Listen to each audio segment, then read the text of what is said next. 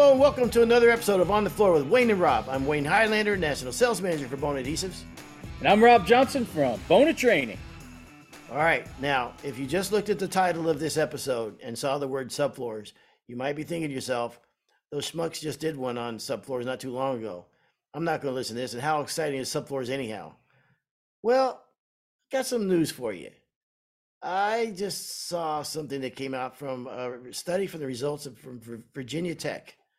That's super interesting, and I think good to know for you for you as when you're having contractors with general con- excuse me conversations with general contractors.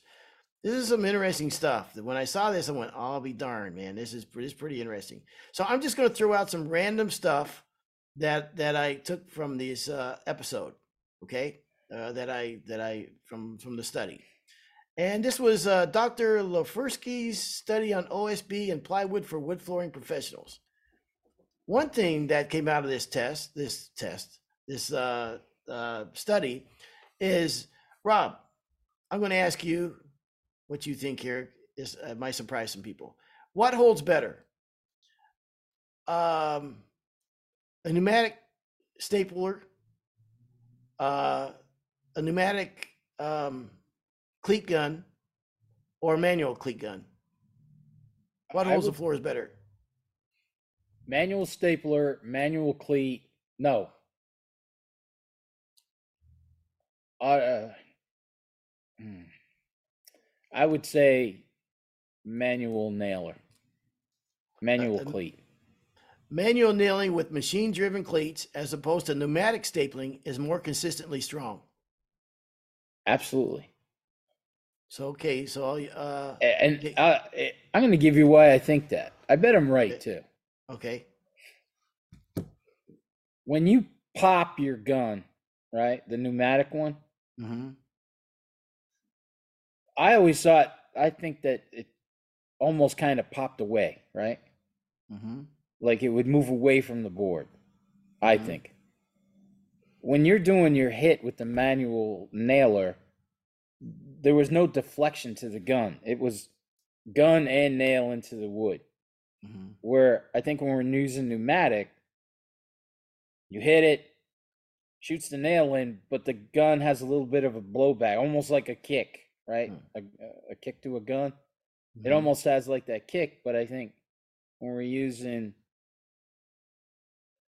when we're using a um, manual, we're not getting that kick. We're not getting that deflection. That would be my guess. That is super interesting and wrong.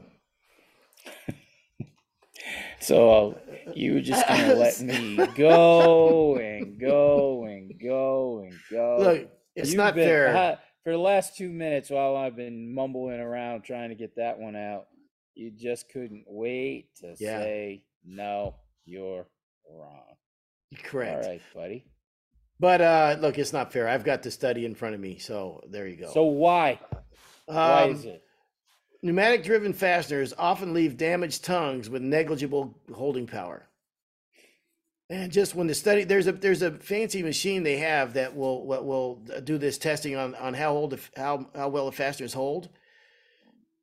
And the by far the uh, the the the hand driven the uh, manual nailers, excuse me, tested the best. So there But you they go. didn't say why. Look, I scammed. Yeah, this thing's like 16 pages long. I just told you why. I bet I'm right. No, no, uh, damaged tongues. Nah, no. I, I, I happen to agree with you right there. I think some, some, not all, all tongues are damaged. Some of them are. Well, you know yourself. If anybody's ever on an OSB subfloor, if you pulled out a floor with um, with uh, staples in it on OSB, they de- to me they definitely hold way better than cleats do on OSB. And I'll get into that a little bit later too. But another thing that came out of this test, after similar cycles, uh, excuse me, when when in, when installed floors have been cycled through a low to high to low moisture content, flooring tends to return to the original position with plywood subfloors. So I'll say that again. When installed floors have been cycled through a low to high to low moisture content, flooring tends to return to the original position with plywood subfloors. After similar cycles, flooring tends to remain out original position with OSB, so so more permanent gaps could be expected. Okay, mm-hmm. does that mm-hmm. make sense? We've always I've always said that they don't handle the seasonal cycles as well OSB as as as plywood does. Okay. Okay. Now now. Staples have the highest holding power, but are, are inconsistent due to damaged tongues. It's another finding. Okay. Uh, the statistics indicate the fastener holding strength between staples and nails through two or three moisture cycles narrows significantly and shows little difference. Now, but here's what I here's what I got out of this the most. Okay. And that is protection of subfloor materials from weather before installation of oak strip flooring results in significantly greater floor quality than in protect than than if protection is not afforded. So, you know, you you can't help you you know a lot of times the builder can't help. He's building the house and it's it's open to the elements.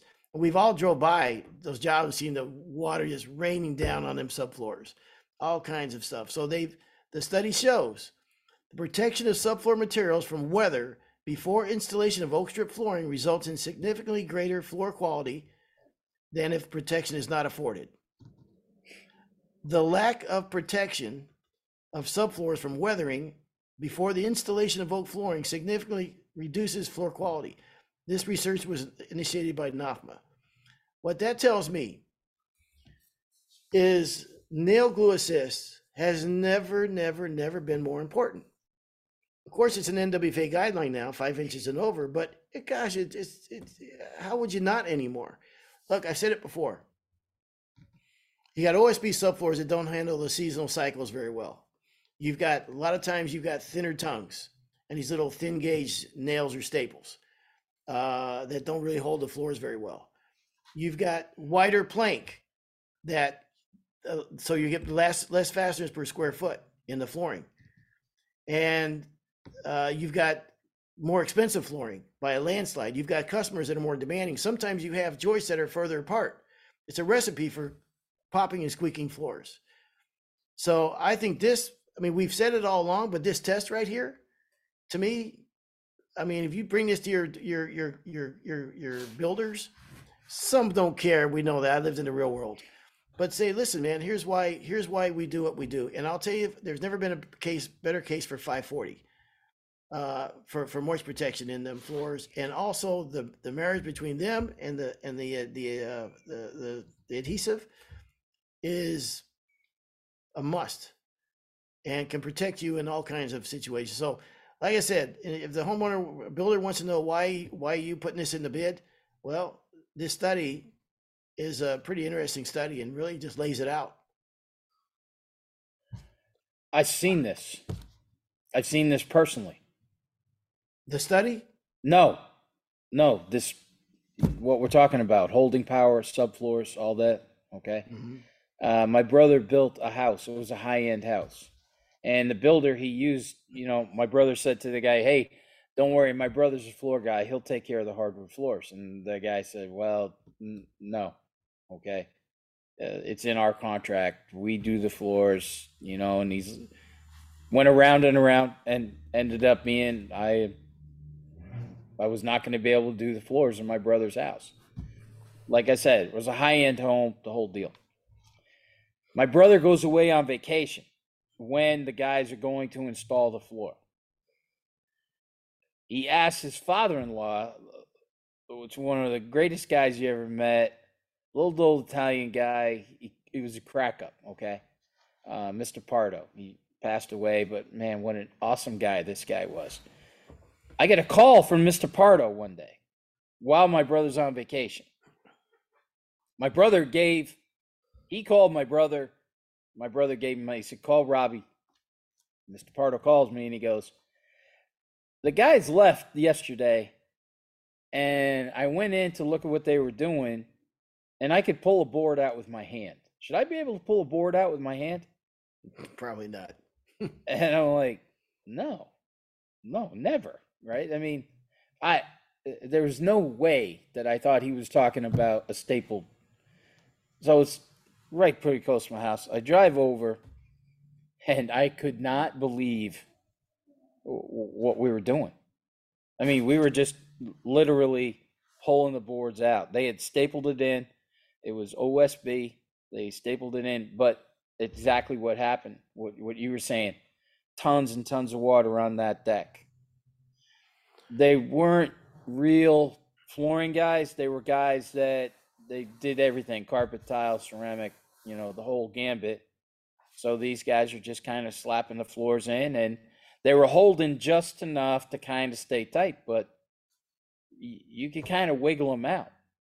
Mm-hmm. I was I never saw anything like it. I was shocked, you know. So I told old man Pardo, I go, man, I think they should stop. I think they got to start tearing this stuff back out. I mean, they had a couple of rooms done, and in some parts of the house, it was much worse than other parts of the house.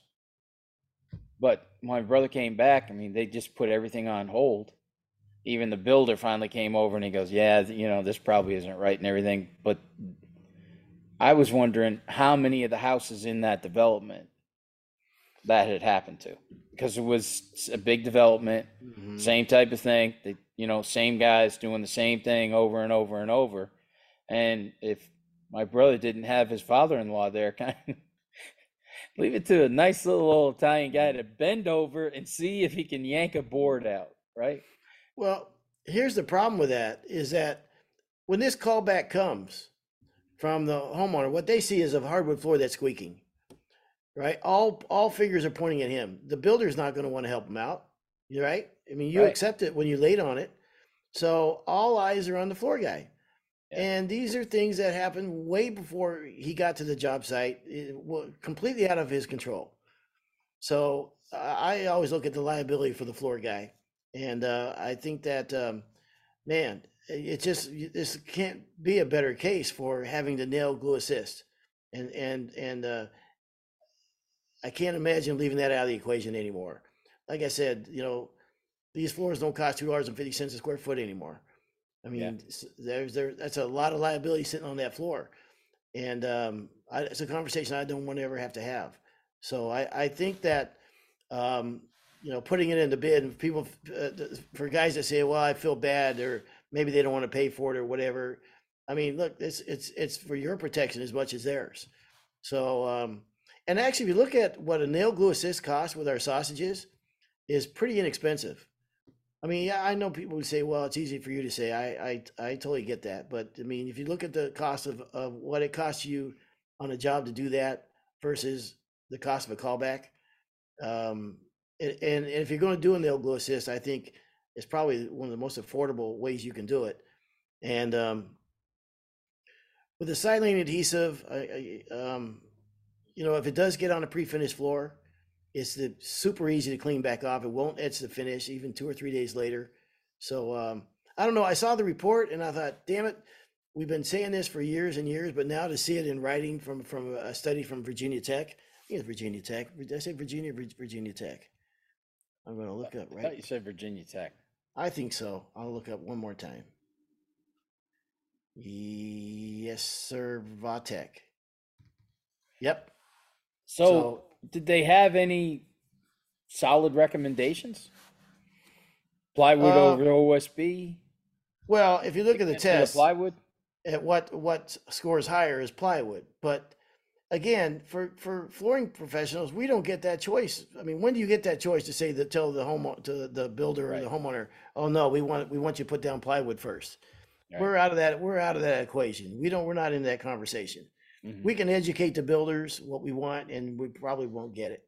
But in the end, the homeowner is paying for a very expensive product, and they want what's right, and they don't want to have they want to spend sixty thousand dollars for a floor and walk across the floor, and it sounds like Rice Krispies. Right. Um, so uh, just like in my brother's case, I, I'm almost positive if they had used plywood, even if it got that wet, they wouldn't have had that issue. Yeah, yeah, and and you know, I mean, look, they're sitting out there for weeks on end and, and all kinds of weather and, and what have you. It just stands to reason. It just, you know, it's unhealthy, an unhealthy environment to put a floor unless you're putting down 540, using a nail glue assist, checking the moisture, and those type of things. So, all right. Now, did they have any clear recommendation on nails or staples? Did they They, I don't think the test was there to give a clear recommendation. I mean, not uh, the the study. It's just what their findings were. I mean, you know, okay. So if you look at the findings, uh, manual nailer is the best. You're gonna talk your crew into going out and, using manual nailer tomorrow? you know what? There's still guys. There's still some guys that do every day. Um, they're a minority for sure, but there's some guys that absolutely do. But um, you know, what- is it? Five percent of the of the industry or less, probably. So now you know what you're up against, and education is king. The, you know, the have, being educated and knowing knowing what you're up against, I think, uh, is is is the key. But now to be able to tell the builder, hey, this is from from the study. I should I should I should try and get that out to everybody and figure out how I can get that that study out. So I'll, I'll work on that. So, buddy, good to see you again. How was your weekend? Um, I got two great days of fishing in, Rob, and you, you- Yeah. That's unusual. Mostly, I'll get like one day of. If I get to go on a weekend at all, it's one day. But uh, I uh, I went two days, and I'll tell you, um, there's a river that's that's a wild, wild river here in East Tennessee called the Clinch River, and the upper parts of it, it is, um, it- it's no place for for the the, the weak of mind, uh, weak of mind, weak of heart mind, weak of weak, heart. weak, weak of mind or heart.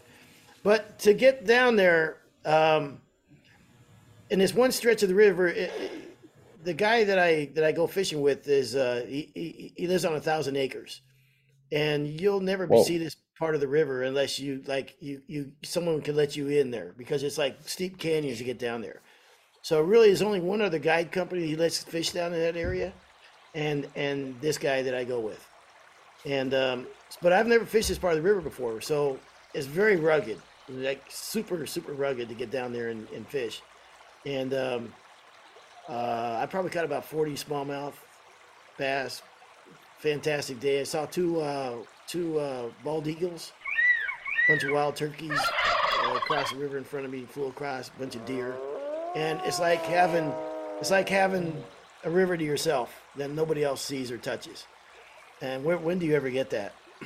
and um, but I'm in the float tube. He's in a canoe, and he goes, "I don't know if you really want to fish." I go, "No, this thing will go anywhere. It'll go in six inches of water." Uh, I cannot believe it survived the trip because I'm going through rapids really quick, and I'm like bot- bottoming out. I mean, I'm, I mean, it is crazy. I'm, I'm going against scraping against rock. I'm just waiting for it to pop any minute. oh my but, uh, god. I can't, and, and it was like, you know, once you commit, once you commit to a fishing trip like that, it's like six hours before you can pull out anywhere. So if something happens, that's the only bad part about these trips. Like if most time I go by myself, if something happens, you're you're like, there's nobody. You're never going to see anybody. I don't know when you what you would do to get out of there. And God knows I got no sense of direction if I started climbing mountains to get out of this place. Uh, so, um, but man, it was awesome. It was great. And the second day I went to a, a lake and um, caught a bunch of fish that day. So it's been a really good fishing weekend for me. How That, about mo- yourself? that that's reminded me of a movie. What, what's Deliverance? Yeah, Your river story sounds like Deliverance. It's it's it's Maybe uh, Chris will play some uh, some dueling banjo when you're telling that song, that story. I think that's the way to go. You ever see Yeah. that movie? Oh, of course. Yeah. Uh, what's the name? Yeah. Bert Bert uh, Burt Reynolds. Burt Yeah. Reynolds. Yeah, yeah. Oh, rapids like that. Oh, big time. Yeah. Yeah, yeah. Yeah, yeah. I mean, and, and you hear him, you're hearing like way down there. You're like, oh man, I don't know what's around next. oh, what's It sound- coming? Sounds Yeah. like a, a canyon down there. But um, yeah, it was a lot of fun. Yep. So how about yourself? Oh man, it was uh it was a big weekend. It was a big well, it started Friday night. Something that I have been waiting for for since I started having grandkids. Uh two of my boys started playing hockey. Mhm. Got them into the league. They're in it's a learn to skate program. And um so it's Hendrick, Bum's kid, Hendrick, and Emily's young guy, Jack. So we got Jack too, to me, just has the perfect hockey player name. Like, I, I just know that someday we're going to hear Jack Chapin on That's Team pretty, USA. I mean, Jack Chapin's a hockey player's name, right? Pretty good. Yeah. Yeah. And I told Bum, I go, maybe with uh, Hendrik, because it's kind of a, you know, Hendrik is kind of a Dutch Norwegian type name. Mm-hmm. And I said, maybe with Hendrik, we'll just spell his name Johnson, but do instead of S O N, do S E N, you know, so he kind of looks like Swede, Swedish kind of hockey player. Yeah. Yeah. So uh, that was a big night. Last Friday night was our first day first uh, time on the ice, and I kept the jersey for uh, almost 30 years. I've been holding on to a jersey. Bum's first jersey that he wore at his Learn to Skate program. No kidding. Yeah. And so, wow. you know, we were playing against sports, we were getting the equipment and everything. And then uh, before the boys hit the ice, I said, uh, to Bum and Hendrik. I go, hey, I got something I want you to wear today. And I had a couple other jerseys for Jack, uh, you know, smaller jerseys that Bum used to wear. And I said, your dad wore this 30 years ago. Wow. He wore this the same time you're wearing it, the same league, you know, because uh, it, it is the same hockey league, Troy Academy, uh, Youth Hockey Association. Um, and uh, so it was it was pretty cool. I mean, um, uh, you know, I was getting, I was getting a little wishy washy seeing him out there wearing, uh, yeah. you know, his dad's jersey that his dad wore 30 years ago. And I got to give uh, Bell to Pauline because I said to her, uh, what, you know, we're, I found some, I found the jerseys, I don't know, years and years ago, I found the jerseys and I said, hey, do me a favor and, you know, do whatever you got to do to maybe preserve this jersey. I said, mm-hmm. wouldn't it be cool if you know, if Bum had a boy and he played hockey, that you know, on his first day of hockey, uh, he could wear this jersey, you know, and uh, so it hit me too. I didn't even remember it, and we were kind of. Uh, I was out of town. I was flying home, and man, I did not want to miss that flight because it was uh, Friday night, five thirty. So I got home around three o'clock, and I'm sitting in the airport uh, in Atlanta, and I, I called her, and I said, man, do you remember when I asked you about the jersey? And she goes, oh, yeah. Yeah. I go, do you know what? She goes, yeah, I know right where there. She sent me a picture in like 30 seconds. She had wow. that jersey out. It was pristine, perfect. Wow. Um, yeah. So it was, uh, it was awesome. I mean, it was just freaking awesome. I couldn't have been, couldn't have been happier. The whole, it was, so it was pretty cool. So, you know, I'm a hockey guy and, well, nice to see another generation out there, and and they, you know what the great part was they they have a new way of teaching kids how to skate. You know, before it was just kind of you know kind of stand up and well they have like these little uh I don't know, kind of looks like a a dual sawhorse type of thing, so they can kind of hold on and. Mm-hmm. Well, these guys are just these two kids are just holding on as the coaches were, you know, bringing around the ice, zipping around and everything, so they can get a whole feel for it. And they had the biggest shit and grins on their face that y- you would ever see. I mean, some of the pictures we got, you could see them smiling through their helmets, you know. So wow. I was just, man, what a it was. uh Hey, it was a grandfather, you know, it was a grandfather moment for me. It was awesome. How old are they? Um, Damn. I think they're both five. I think they're wow. both five years old. Yep. I remember being five years old and at, at a skating ring and looking in and wishing that I could afford skates. you you didn't have a grandfather that worked at Bona that no, could get all no. the used equipment that you want, right? Yeah. That's pretty cool because that's that's your life, man. I mean, that's your kids, that's your passion, and and, and uh, see that whole thing come through, man. That's, that's... Uh, yeah, and uh, I mean, so many. You know, we had lots of people from the family were there, and uh, aunts and uncles. I mean, it's it was just it was great. You know, it was nice. great. Pauline was there, of course, and so it was definitely a big family moment. You know, and that I know we might have looked goofy, you know, but that's not uh, that's not goofy at all, man. That's pretty cool. it's funny because you know the boys, all the boys play soccer and they're in a soccer league, baseball and everything, and you know everybody who comes to family dinner on Sunday, my in, uh, you know my sister in law and her husband and the aunts and the uncles, they always all, all those guys they all go to the kids' games. So every kid that's playing has a rooting section, a minimum of ten sometimes, uh, Mm. you know, at the game. So it was uh, it was great. It was a great What- night. What must that be like to have family? Um,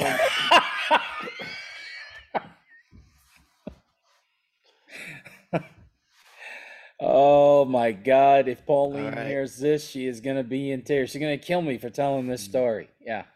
well, Rob, I don't want to be rude, but um, Judy just gave me the signal that the chocolate chip cookies that she's been making are done, and I can smell them from here. So um, I gotta go.